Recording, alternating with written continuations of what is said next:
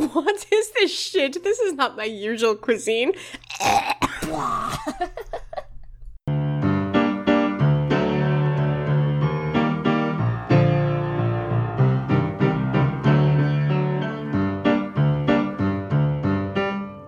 I still think, playing Stardew Valley, that you are so wrong about Penny. Elliott is best boy. I do like him, but because I can't mod it, I just can't get over his smug face. There's only so much room for smugness in this house, and I feel it all, so I just can't handle him. I thought for a good portion of the game that his favorite gift was duck mayonnaise, and I was giving him fucking tubs of duck mayonnaise twice a week. he was probably slathering himself in it, kind of bathing Yeah. in duck mayonnaise, and then I found out he only liked it. I'm. Mm-hmm. You were giving him the wrong duck gift. It is, in fact, duck feathers that he loves. It You is. fool! You fool of a took! How did you know that off by heart? Because I know all of their gifts off by heart. I've been running around going like, you get a pumpkin pie, you get a fucking amethyst, you get a duck feather, and you You get a void egg. you get a void egg for some reason, you weirdo. Yeah. I'm disappointed. I poured gallons of duck mayonnaise into that man's life, and does he love me? No. I'm fine with duck eggs, and I like different colored chicken eggs. Like you can get blue ones and green ones. Yes. It's it's kind of pretty, like eating little jewels of unfertilized chicken goop. Yeah. Delicious. Yum. It's it's kind of like the disconnect between what is food and what is animal, and I like the idea mm-hmm. that meat is meat, it comes from meat, and shut up. you get it off the meat tree. the meat tree grows it and you pick it and yum yum yum delicious pork fat and i know it's terrible and i'm trying to eat more vegetarianly but i just need that grease just need that grease in my bones so i can't stop Brave workers go to the ham mines yes and and bring that delicious pork fat back to you.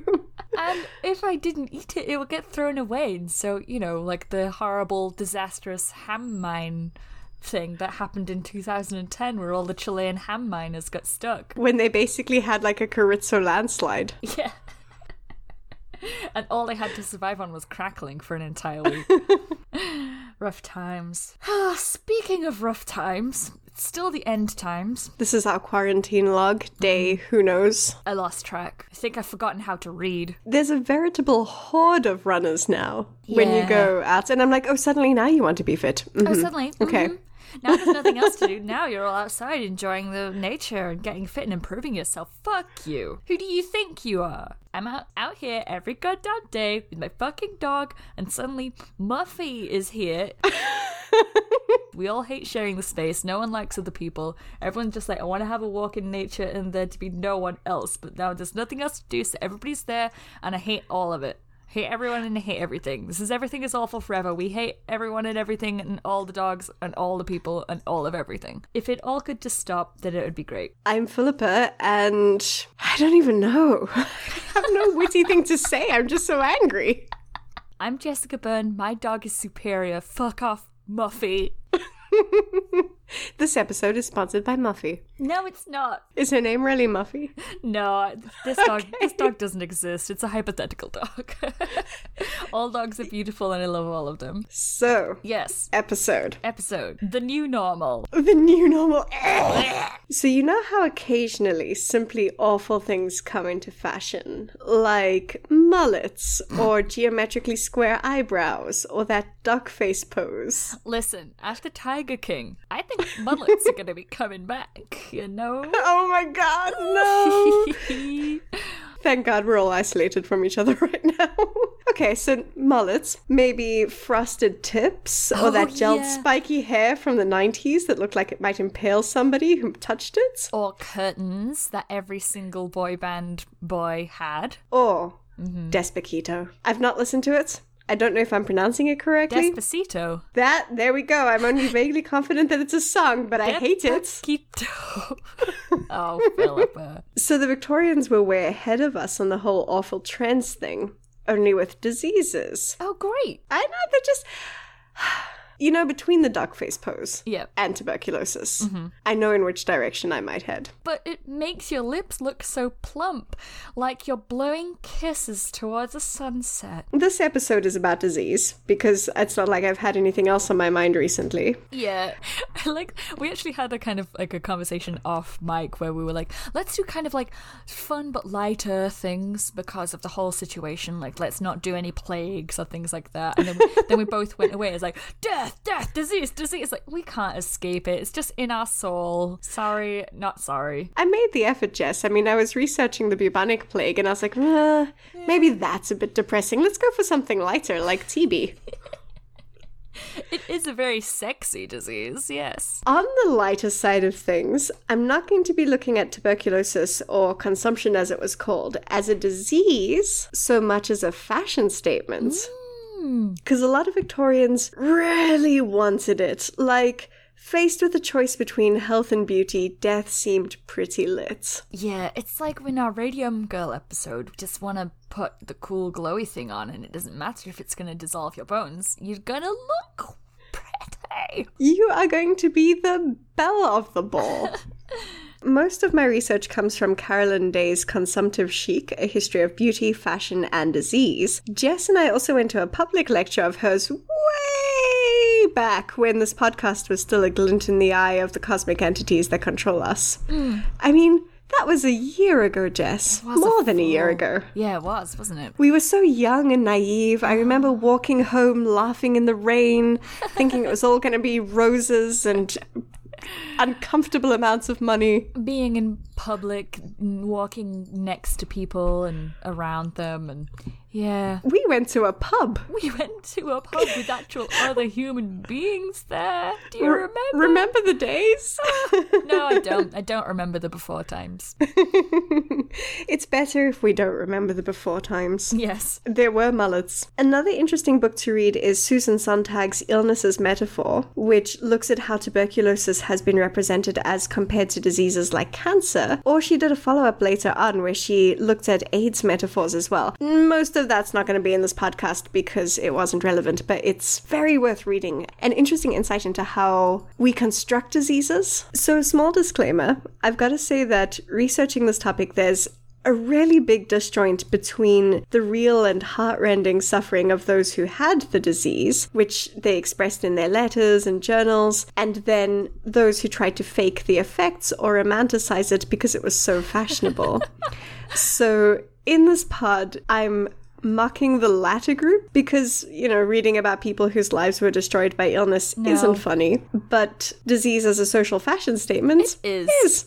Yeah. A little. Kinda is. I mean, if you're listening to this podcast, then you might have realized that Jess and I are terrible people who like awful things and find them funny. so, right. That's right. Mm.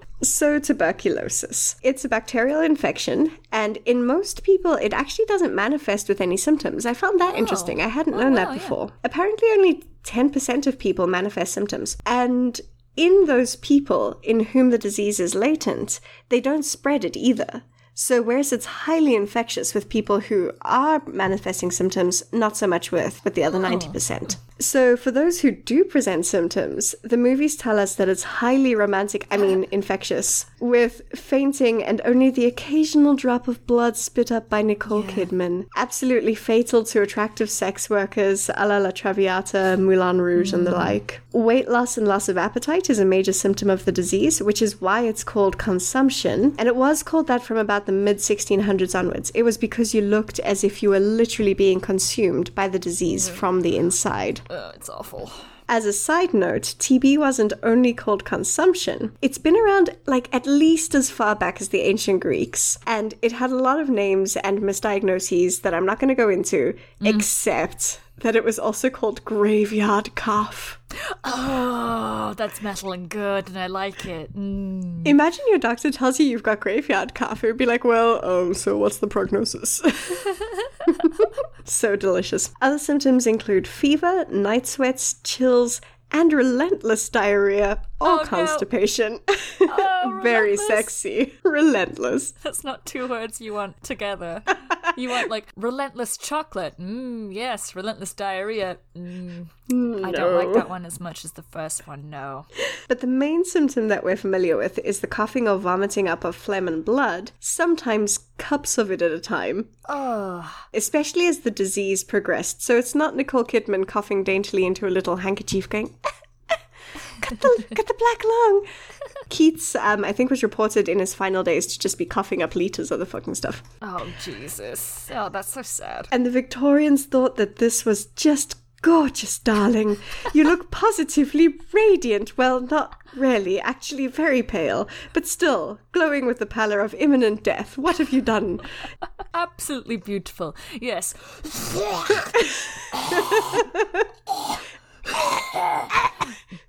Simply gorgeous. Diseases like smallpox and syphilis were disfiguring and ugly diseases. And hmm. most diseases killed you pretty quickly, so it's not like you had time to get a good Instagram account going to show off your horrid pustules. But tuberculosis was a chronic illness by which you wasted away slowly, reminding everyone of just how special and spectral you were, hovering for years at the threshold of death. It made you hashtag deep. The fashion trend grew with the disease. So, what's interesting about tuberculosis is it displays a typical disease curve, much like cholera, bubonic plague, whatever, COVID 19, but it does so over a much longer scale. So, whereas hmm. most diseases might take weeks or months, tuberculosis takes years or decades or even centuries. Wow, that's so much more sinister. Its peak was throughout the early 1800s up until the 1850s, 60s, and at that point it was responsible for up to 25% of deaths in Europe. Oh, Wow. So it's not like it was an unknown thing to them or just Yeah. something that hit a few people. One in four, that's crazy. So aside from its gothy aesthetic, why was TB so goddamn attractive? Firstly, the only reason that we rarely care about it in the first place is that it doesn't only affect the poor. Disease mm-hmm. and poverty go hand in hand like zero hour contracts and millennial chronic anxiety. so, so where you get poor people, Victorians, and I think a lot of people today would insist you get loose morals, bad smells, mm-hmm. alcoholism, rats, uncleanliness. Fist um, fighting in the streets, huffing solvents while you're on the bus. Snort. I was once on a bus with someone and they pulled a whole roast chicken out of their handbag. That is a fucking person after my own heart. Was it me? Was that It might have been you, Jess. It me? may have been. I once saw someone on the bus who was covered in puke on the back of their head. So it's like, that's someone else's puke. Scot- Scottish buses. it's a journey. It's amazing. So, where you get all of these things, one might argue you'd also get disease.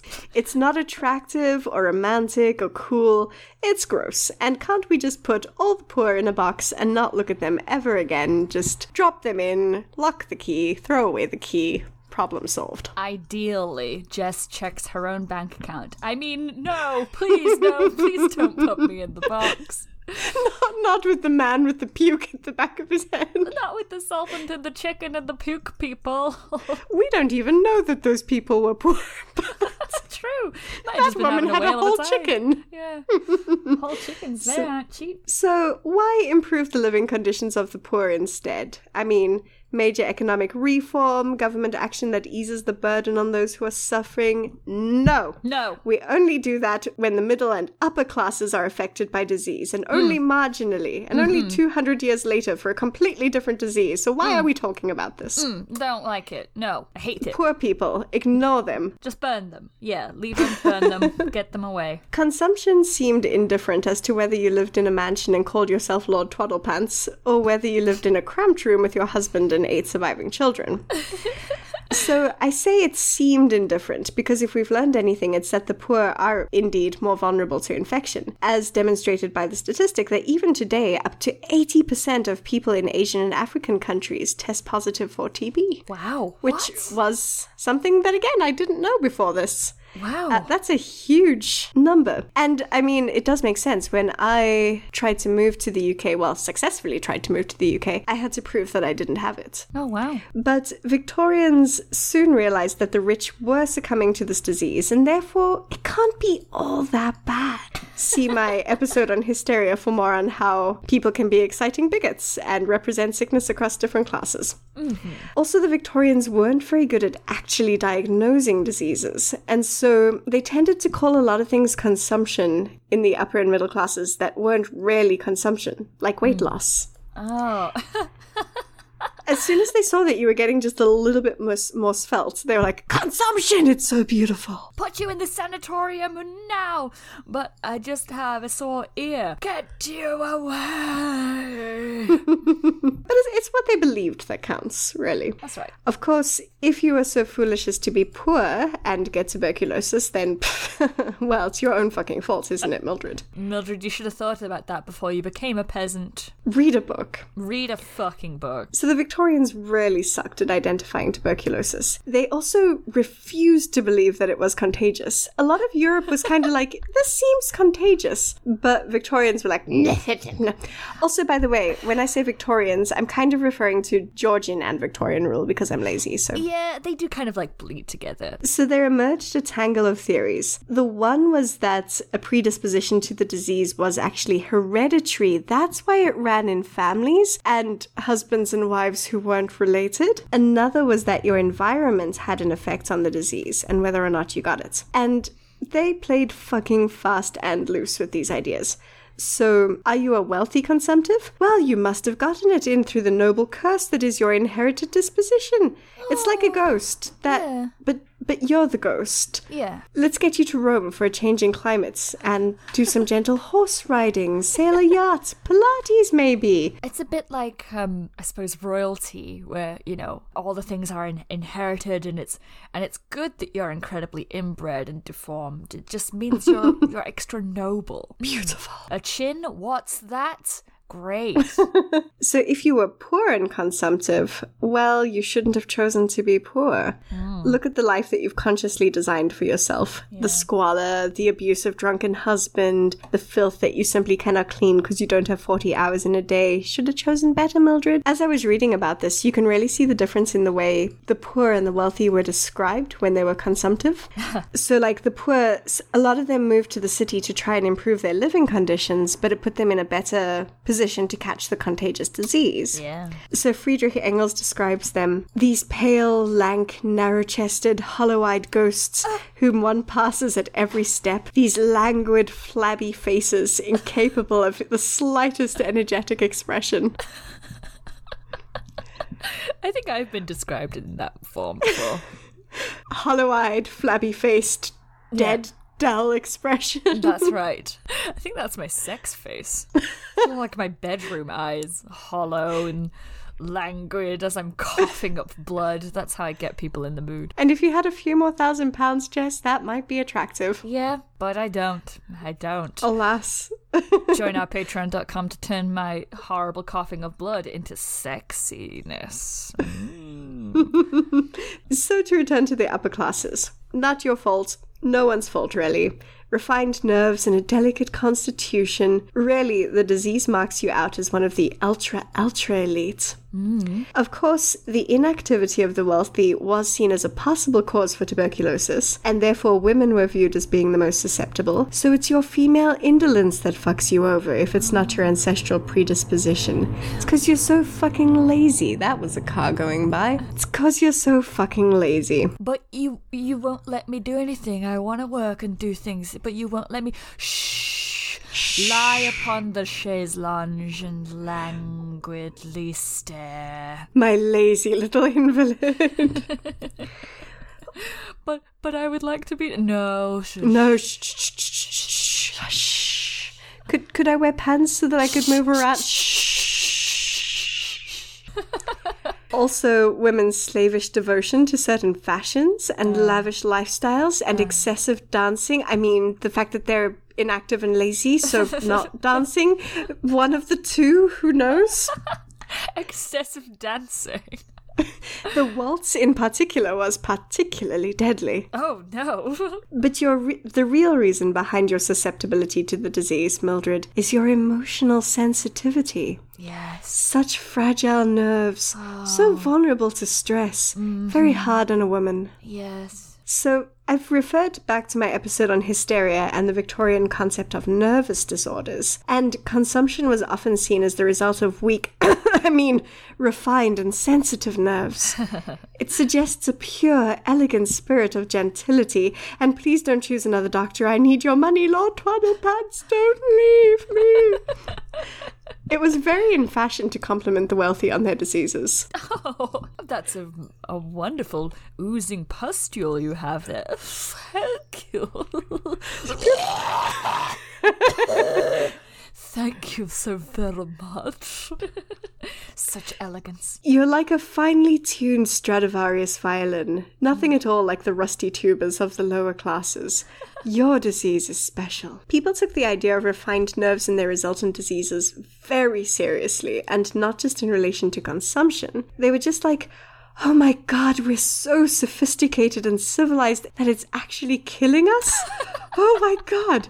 So different from the coarse poor and their rude health slash degenerate diseases. So consumption was nothing to be afraid of if you were rich. Mm-hmm. And if anything, diseases like hysteria and consumption were a mark of British superiority. That's right. The real sickness is awesomeness, and tuberculosis is just a symptom. If this is to be sick, then I don't want to be healthy. Hell yeah. That was one way in which middle class to upper class Victorian society constructed this identity that was so different to the poor. A combination of environment, social status, and moral character kind of determined which discourse is going to be applied to you. So for the elite, it's because of their heightened sensitivity to the world, unlike the dulled, blunted constitutions of the lower classes. It's the manifestation of your intelligence and your wealth and your fashion and your genius. Hmm, I know, it's almost like it was too much for the world, so you had to be kind of like clipped. It's like you can't contain this much amazingness in once, so we have to kind of, you know, nerf you a little bit. Just bring you down. The only way we know how, which is to make you weak and sick and dying. So, tuberculosis as a disease also had symptoms that made it very easy to romanticize. It was seen as giving physical beauty to the sufferer, especially if they were a woman. In its first visible stages, the victim would often develop a chronic cough, accompanied by pale skin. And remember that women wanted pale skin above all else, sometimes even applying lead to themselves in order to simulate it. Of course, it's the only way it is beautiful. hmm Just look at Hollywood. It identified you as someone who didn't need to toil in the sun like some country bumpkin. it was refined, and as it as the illness progressed, other attractive symptoms would in, would emerge. So weight loss, which has always been coveted, and loss of appetite, coughing, wheezing, trouble breathing. Okay, that's a little less sexy, but it, it does. You know, you're panting a little with with lust, trying to catch your breath, going. Makes those bosoms heave. Heaving bosoms, that's what I was here for. Where it's just like skeletal thin, pale skin, shadowy eyes. That I'm so of, like, aroused. rock star chic where you look kind of ill and for some reason that's kind of hot. I think that's your fetish, Jess. Sufferers would also develop a hectic fever, which would bring a beautiful flush to those pale cheeks. The eyes would develop a glassy brightness, and as the emaciation of the victim progressed, cheekbones would become prominent, the shoulders would elevate, and the sufferer would develop what Carolyn Day called a wing-backed appearance. Very angelic. Mm-hmm. Cheekbones. Cheekbones for hmm. days. That's what you want. You want to be gaunt. can slice a piece of cheese off those. the veins would become more prominent, also very attractive. Women used to sometimes draw veins onto themselves, so this is natural. So you basically were trying to look like you were translucent? It was actually considered very beautiful because the translucency of your skin was the transparency of your character. It revealed who you really were when you oh. could, you know, see through you. and bizarrely, with consumption, the teeth would actually whiten. So hmm. just ignore the incessant coughing and wheezing and vomiting of lung matter and look at those pearly whites. Cheekbones, white teeth, thinness, Ribs for days. Mm, ribs, ribs, ribs. Yes, I'm here for it. So the symptoms of disease mimic the symptoms of female desire because when you when you're horny, you're gonna have those flushed cheeks and those bright eyes and those red lips and that panting breath, and that in turn makes the female sufferer desirable herself, wasting away with passion so beautiful and so brief. I'm so horny, I'm fucking dying. So people and doctors would turn turn a blind eye to the truly horrifying nature of disease, like the diarrhea and the constipation and the coughing up of phlegm and blood, struggling to breathe, withering away into a living skeleton. Not in our representational media. Focus on her beauty, like a cherry blossom caught between the tree and the earth. And so temporary as well. Beautiful in its prime, but doomed. And in fact, beautiful people were seen as being most at risk for TB because beauty itself was a symptom of the disease. And somehow, conversely, if you were naturally beautiful without TB, well, don't don't encourage the disease, Mildred. Put a bag over your head. Ugh yourself up a bit so you don't get it and die. So gorgeousness was both a cause and a symptom. Now, we've been giving a lot of attention to the consumptive wealthy class, but what about our poor orphans, Jess? Yeah. Shall we check up on them in the workhouse? Uh, no. No, we don't care about them. It's only the wealthy. Cough again, Mildred. Okay, let's go. She's gonna be a while. It's it's buckets. Okay. All right. We, we've got time. Our listeners may wonder what we actually produce in our workhouse. Nothing so tawdry as matches, candles, or clothing. No. Our orphans manufacture rumors. We're rumor mongers. You're a rumor monger. What does that mean? Shh, shh, shh, shh, shh, shh. So let's inspect the goods. Have you heard Yes. of Charles Dickens? I have heard of him. Everyone has, really. Kept his dead ravens as taxidermy pets and allegedly inspired Poe's The Raven. He used his dead cat's paw as a letter opener. He formed a ghost club and invented the word ugsome and slangular. He also wrote some stuff. Attended every single execution that there ever was or shall be. Well, Dickens can't be in all places at once. And so, when he's torn between going to a gnarly execution or buying a courtesan's panties at an auction, or saving people and his manuscript from a train wreck, well, he calls in for the help of his good friend Dave Lucas. Looking at the two of them, you couldn't really tell the difference. Beards hide a multitude of sins, it's true. Hmm. That's true. Of course, all of this doppelgangerage makes it difficult to separate fact from fiction with the real Charles Dickens. Was it Charles or Dave that got in a bath with Franz Mesmer and a bunch of excitable women, or fought a duel with notable members of the Hellfire Clubs using nothing but bratwurst? And one. No one knows. So thank you, Dave, you Dickensian mad lad, for your patronage and your doppelgangerage of our favorite historical weirdo. Cheers, Dave. And if you'd like to be immortalized in gossip, consider joining our Patreon at forward slash awful forever podcast. Lots of good audio content there to keep you going through the lockdown. Mm-hmm. Or come and alleviate our boredom by chatting to us on Twitter at awful forever pod or Instagram at awful forever podcast. Do those things. Do them now.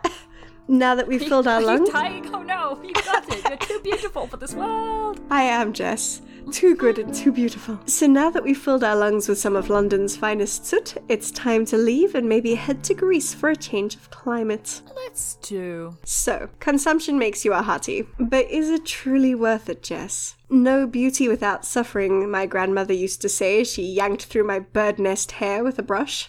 but is it really true, Grammy? Is it? Yeah. I'd say no, which is why I don't brush my hair anymore. Or wear a bra. Or trousers. But that's the lockdown. Yeah, that's the lockdown. I don't even. I think I threw them all away. Yeah. Use them as toilet paper in the great desperation of 2020. I did. The Victorians didn't think that that question was really relevant to consumption. Death by tuberculosis was represented as an easy and beautiful way to die. Oh God. Despite the fact that they regularly watched consumptive patients die horrifying, painful, bloody deaths, Like mm. Keats, who, if you've read the letters written by Severn, who watched him die, went in complete agony, destroyed his stomach, coughed up cups of blood, had this fever, and kind of these despairing moods as well because he was just losing his mind. But later, everybody, Shelley, portrayed his death as beautiful and serene, and he went with a smile. Half on the threshold between life and death, he took a gentle step over. Oh, that that does sound nice, yeah. and he looked hot as well. He was like really fucking sexy. Super hot. Ben Whishaw hot. It was also a good Christian way to die because with no known cure, most medical efforts were aimed at easing the suffering of the individual. They had fuck all ideas about how to fix this thing. So at most, they were like, oh, do some sailing and go to Italy.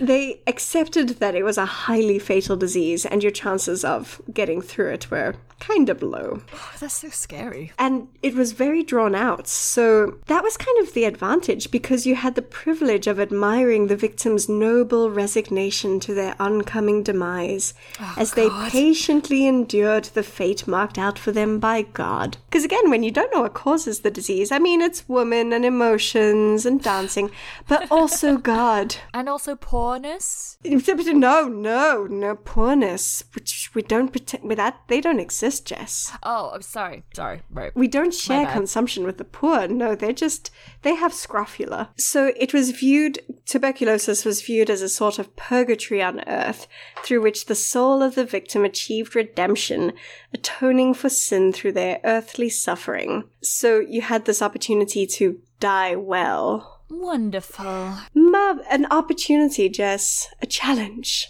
Yes. Yeah. Instead of dying, you know, like by exploding or something, you get to die this lovely, noble death of where you're real heart. Live young and leave a sexy corpse. Yeah. And it makes sense. Death was not really unfamiliar in Victorian life. You're gonna die somehow pretty early. And so they had this real preoccupation with what was a good death. Life was difficult and pretty deadly. Yeah, I suppose that makes sense if death is all around. It's just going to be which one is going to get you, like the sexy hotness disease or the one where you fart your lungs out. yes. Personally, farting my lungs out sounds exciting, but Yeah, I'm just going to go quick. oh yeah, just a nice explosion of lungs and glitter is what I'm aiming for. so, writing to a friend who'd lost a loved one to consumption, one person said, The account that you give of her death is very affecting, but it is such as must give consolation to every man who is not so unhappy as to relinquish the hopes of religion. For my own part, I can honestly say that the more I see of the world, the less I think we ought to regret those who are taken out of it. Oh. And when I co- and when I consider the many disappointments and miseries to which a maturer age is exposed, I cannot but regard the young who are early called away as taken from the evil to come. Oh, that's nice. See, like, God is like, oh, the world's bad, so shush, shush, shush, just come with me, delicate little flower. Just, it's fine. It's worse when you're older. There's rents and bills and Fucking, I don't know, like miscellaneous back pain, yeah. yeah, you get this ache in your wrist and you're like, is this what kills me? I don't know. so consoling. And in the beginning of this episode, I mentioned the heartbreaking reality of the disease as compared to the ridiculous social representation of it. Here's a journal of a young woman visiting a t- uh, visiting a burial ground for TB sufferers in Spain. She traveled there for the improved climate and went to visit a graveyard where other sufferers had been buried. And she said, it was with a melancholy feeling that I gazed round the silent cemetery, where so many early blossoms, nipped by a colder climate, were mouldering away. So many who had come too late to recover, and either perished here far away from all their kindred, or faded under the eye of anxious friends who had so vainly hoped to see them revive again. I felt, too, as I looked at the crowded tombs, that my own might not long hence be among them. And here I shall be laid at last, I thought. It's the first time any such idea has crossed my mind in any burial ground. Which, oh, it's so sad. Oh, wow. I mean, the people who had it, they didn't want to die. Yeah. They spent the, the duration of their disease kind of having to resign themselves to their fate, but a lot of them felt very anxious that maybe they weren't right with God, or maybe they weren't making the most of the time that they had, or being their best selves in the time that they had left. oh god, I can't imagine that feeling. And then you read fucking self help books going, make the most of your disease, exploit it for beauty. Makes me sad. So, on to funnier stuff, I guess. Yeah. yeah, moving on swiftly, please. So, in addition to giving the sufferer time to reconcile themselves with death and God, consumption also gave the victim a bit of a character facelift. Hmm. A sophisticated intellect, refined nerves, elevated religious spirit. In fact, TB was not seen just as the symptom of genius, but often the cause itself. Would Keats ever have written an ode on a Grecian urn if he hadn't been coughing up blood? Yeah, Probably not. So, to the Romantics, tuberculosis was the price of br- brilliance and a price that they were willing to pay. As your body wasted away, your mind became more rich and creative because you've got this suffering that's fueling your creativity. You have this well to draw on to make your poetry. Oh, I think if Keats maybe hadn't been consumptive, we would have had more odes. Yeah, I know. Like, if he'd been allowed to have lived longer, then we would have more of his stuff. So all of this was primarily for men. We've covered female beauty and we'll get onto female character in a bit. But the male consumptive, it was his brilliance that shone through, less his beauty. He was also feminized by the disease. So frail, so delicate, unable to survive the harsh reality of the world, which is pretty silly because Keats was into fucking bear baiting and fist fighting. but when he died of tuberculosis, everyone was all, oh, it was for love of Fanny Brawne that did him in, or ah. worse, a bad review.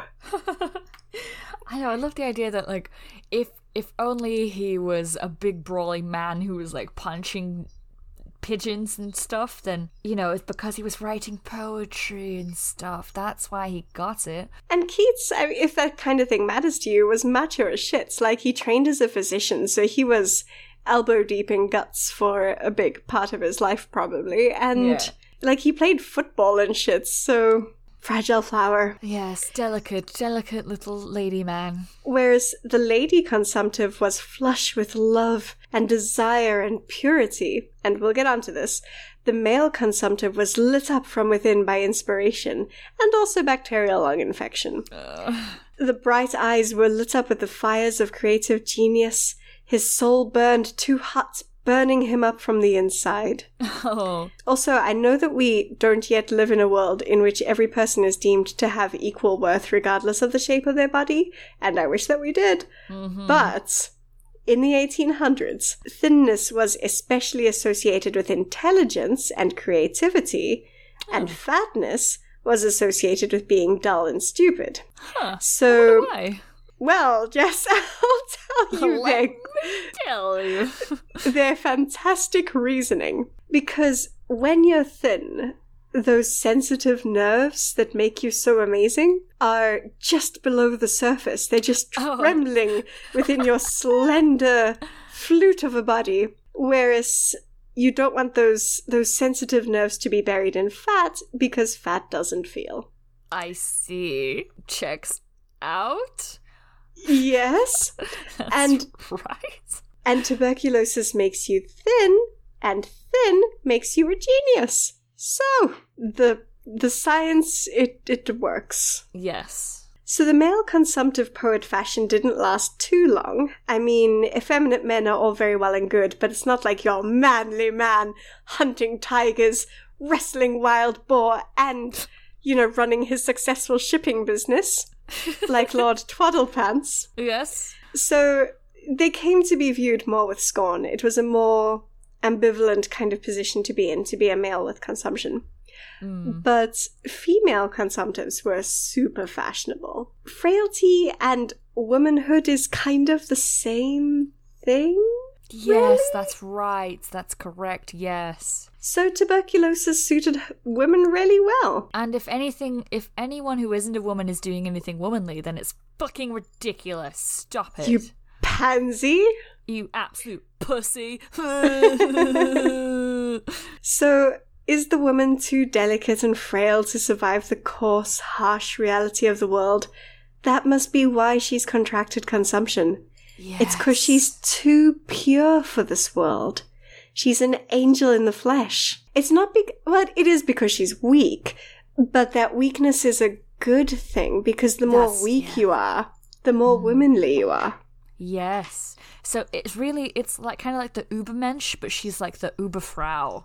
She's just too much of that delicate, lovely woman to exist, and so So, because Victorians didn't really understand the causes of tuberculosis, it could very well be caused by emotions and sensibility. I mean, remember Keats and his disappointed love slash bad review of his poetry? It's when you feel these turbulent emotions or melancholies that you get sick. If TB is caused by emotions, it must be a predominantly female malady. because men only f- experience logic. Yes, that's right. Women are emotions, men are logic. Makes perfect sense. Yet men see the world objectively, women see it through rose colored glasses of feelings. Yeah, and you know, tittering, fainting, and giggling. And that's why if you're a man and you get TB, you turn into an effeminate little poet swooning over nightingales. It's because it makes you a woman. Oh, really? It all makes sense now. Yeah. And Victorians believed that emotions in women had to be physically expressed. You can't just feel something. It's gotta leave its mark on your body somehow. So, swooning, crying, and sickness, consumption was seen as a form of emotional authenticity in a woman. Right. and, and wombs. It could be because of wombs. Everything's because of wombs, Jess. Wombs, we Fucking just- wombs. We don't. We just don't get them. So womb is probably why. Wombs all over the place, and I mean that literally. It's up at your shoulder. Check Yep. out Hysteria episode. So, Yep. some doctors said that, well, women, their bodies are so damn complicated that their brains just can't keep up. Puberty. What's that all about in a lady? What are they doing with that? What's fucking going on? Menstruating. Blood comes out the one end, why not the other? Especially women who stop menstruating, because blood's gotta come out somewhere, Jess. Might as well be the lungs. Yeah, it's they're just bursting at the fucking seams with blood, so it has to come out. Unless you're old, because old women are basically men. Their womb has shriveled up, and that's why hags seem so confident and no nonsensy and rational. I'm talking about Oh. 30 year olds, by the way. Oh yes, hmm that's right. Mm-hmm. Yeah, Because after PMS, you basically become the Queen of Thorns. And, yeah. you know, at that stage, you can't get TB because TB only takes the young and the beautiful and the useful. Yeah, that's right. I have I have the slight shadow of a laugh line on my face. Consumption shall not touch me. I am a useless hag. Basically, a man, Yeah, basically a man, that's right. but not as good. No. So, some doctors prescribed marriage as a potential cure for consumption because, because pregnancy keeps the womb busy. Right. Yes. Yes. Because the womb is Science. occupied. Yeah, de- ha- pop them out. Consumption makes you more fertile, they said. So, it's basically a disease that solves itself. Oh, okay. You get consumption, makes you hot, makes you fertile, Yeah. have babies, Yeah. consumption stalled. Yes, Uh-huh. I have several degrees Yes. from many good universities. Science. So the science was a little confused, but the image of the angelic, tubercular Victorian woman was clear. The disease stripped away the superfluous, bestowing upon the sufferer a beauty that was physical and moral. Doctors, doctors, literally described consumptive women as too good and beautiful to live. Oh God. I mean, are you sure? Like, someone Mildred turned up, and the doctor was hungover as fuck, and he just couldn't really be bothered to do any doctoring today. So she turns up, and is like, "I don't feel very well, and everything's bad." He's like, "Your, your, You're just too beautiful for this world. Aren't you gonna try and do anything to do any cure? No, it's just, it's just, just your time. Just have a baby or fucking something. I don't know. Have a baby and shut up. Doctors were in this embarrassing position because they had these wealthy clients that they had to treat. But if you've got a disease like tuberculosis, or as we said in our other episode, hysteria, for which you didn't have a cure. You're not just going to chase him away and be like, well, nothing I can do, so go spend your money on horses, whatever yachts, whatever rich people have. You'd want to keep their business, so you'd suggest things like going to Italy or sailing was a thing that they, they recommended a lot, or swinging things. They thought swinging was good for tuberculosis. I see. But swinging. So they'd suggest these things, but of course those things didn't cure you. So then they had to have reasons as to why it wasn't curing you, and it's because you're too good. Just too oh, good. Right. Yeah, that makes sense. I think that if I went to a doctor and said I think that I had TB, they'd go, they'd take one look at me and go, no, no. Alas for me. Whereas I walk into a place and someone's like, Gah! Oh my god! Quick, get medicine in that woman! too beautiful, too good. That's right. So, ignoring the poor because they don't count. If your culture tells you that consumption is only contracted by those who are good, pure, delicate, intelligent, fashionable, beautiful, and you don't have the disease, what do you do? Oh, well, I mean, you're describing me right now, apart from the poorness, but hmm, I don't know. Tell me, Philippa. Fake it till you make it. Oh. So, if you don't have large dilated pupils, poisonous belladonna. Of course, yes. It'll make you blind and possibly hallucinate, but consumption comes at a price. Yeah, it does. Beauty is, um, what's, no pain, something, beauty, yes. Need rich dark lashes? Rub them with elderberry juice. Good. The biggest problem was the pale skin of the consumptive. Mm-hmm. You wanted that pale skin. Listen to how this physician, John Armstrong, describes the disease. A fucking doctor. The color of the cheeks always becomes paler and more delicate than before. A beautiful bloom will be spread for a moment over some parts of the cheeks, and then receding it will leave a remarkable pallidity, almost approaching whiteness. And the superficial veins may be observed running in different parts of the skin, somewhat like blue lines through white marble. And an expression of interest and even of beauty is not unfrequently thrown over the whole countenance, more remarkable in persons who, whose faces had been previously plain. I mean, for fuck's sake, John, get it together. Does he want to cure this person or fuck him? No, he's like masturbating furiously as he's writing this. This is a medical text, Doctor. a little professionalism, please. so, if you don't have pale skin, corrosive lead paint that will definitely poison you. Yes. Use it. Rouge for lips and tooth powders were also employed for that dashing consumptive smile. Mm-hmm. And it was kind of believed that these poisonous cosmetics caused consumption because everything that a woman does causes consumption. Right. Okay. Yeah. So as long as you don't get caught out in your fakery, because if people can see your unnatural lead-like appearance, they'll laugh at you. But if you don't get caught out, it's a win-win situation. Yeah. You look like you're consumptive, and you'll probably be consumptive.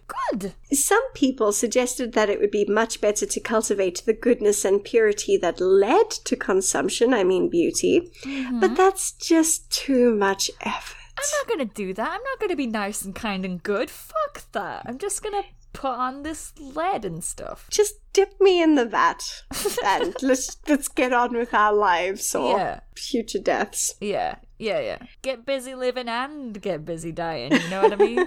And of course, for those who lacked the slender, emaciated frame common to consumptives, there was the corset. yes. There's a lot to say about corsets and their uses, especially regarding consumption. Mm-hmm. And I'm kind of out of time. So we've been talking forever, Jess. I think just cut me off because podcasting leads to consumption. Yes, That's a it medical does. fact. It's, it certainly does. And we're both women, so every task we're doing can lead to consumption. Very true. Yeah. So I think that what I'm going to do is in a next episode, I'll do something on Victorian fashion with a particular look at the corset mm-hmm. and how it played into consumption. But for now, tuberculosis, like all fashions, cannot last forever. The That's fashion, fine. not the disease. The disease is still very prevalent. the disease is still there, yes. Things like sanitary and dress reform reconstructed it as a disease that should be cured, not cultivated. I mean, the myth of the consumptive angelic woman survived a little longer in fiction, but she started to shift more towards the lower classes. Here, Carolyn Day says that your trope of the consumptive sex worker becomes super popular hmm. because she's lower class and she has sex for money so she can re- she can achieve redemption through love and disease so it's kind of like a savior kind of thing she she becomes worthy through her sickness Right. Yes. Mm-hmm. hmm hmm Hmm. Also, the real life courtesan whom La Dame aux Camélias by Dumas, and by extension La Traviata and Moulin Rouge, all of these these women on whom ah, this woman on whom these things were based. There we go, that's a word. Evidently I'm consumptive. This woman was Marie Duplessis, and when she died at the age of 23, it was her possessions that caught the eye of Dickens slash Dave at an auction. Dave Dickens. does in fact he does have that. Yeah, I've seen him. He got it out one party and I was like, Dave, where'd you get that? And he's like, I'll never tell. what are you doing with the courtesan's knickers, Dave? As the disease became increasingly associated with poverty, sex work, and as health became more important, TB was just kind of ruined for the wealthier classes. Aw, they they wrecked it. They just, you know, nobody suffers more than the rich. yeah, that's basically me. The story on how the cure for TB was found is also very exciting and full of drama and betrayal, so maybe one day we can look at that. But Yeah. it's time to be unfashionable and step away from the coughing of blood and. Yes, I'm out of words. And dying. the coughing of blood and Is that your lung? oh dear. Well, at least you're hot. It's time to just resign ourselves to God, Jess. Okay. God and the inevitability of death. yes. Too good for this world we are. But in the meantime, some things are nice sometimes. They are. And Are they for you? Yes, they are. And I'll tell you, it was Sunday and it was a sunny day, which is very rare in the UK. And we're all social distancing and not doing anything. I'm just chilling in my garden. And then uh, my dog is making a fuss at our gate. And I go up to the gate and there's like a little dog just there. And he's got no owner around. And, and I recognize the dog. He's like, oh, hey, Rollo, come in.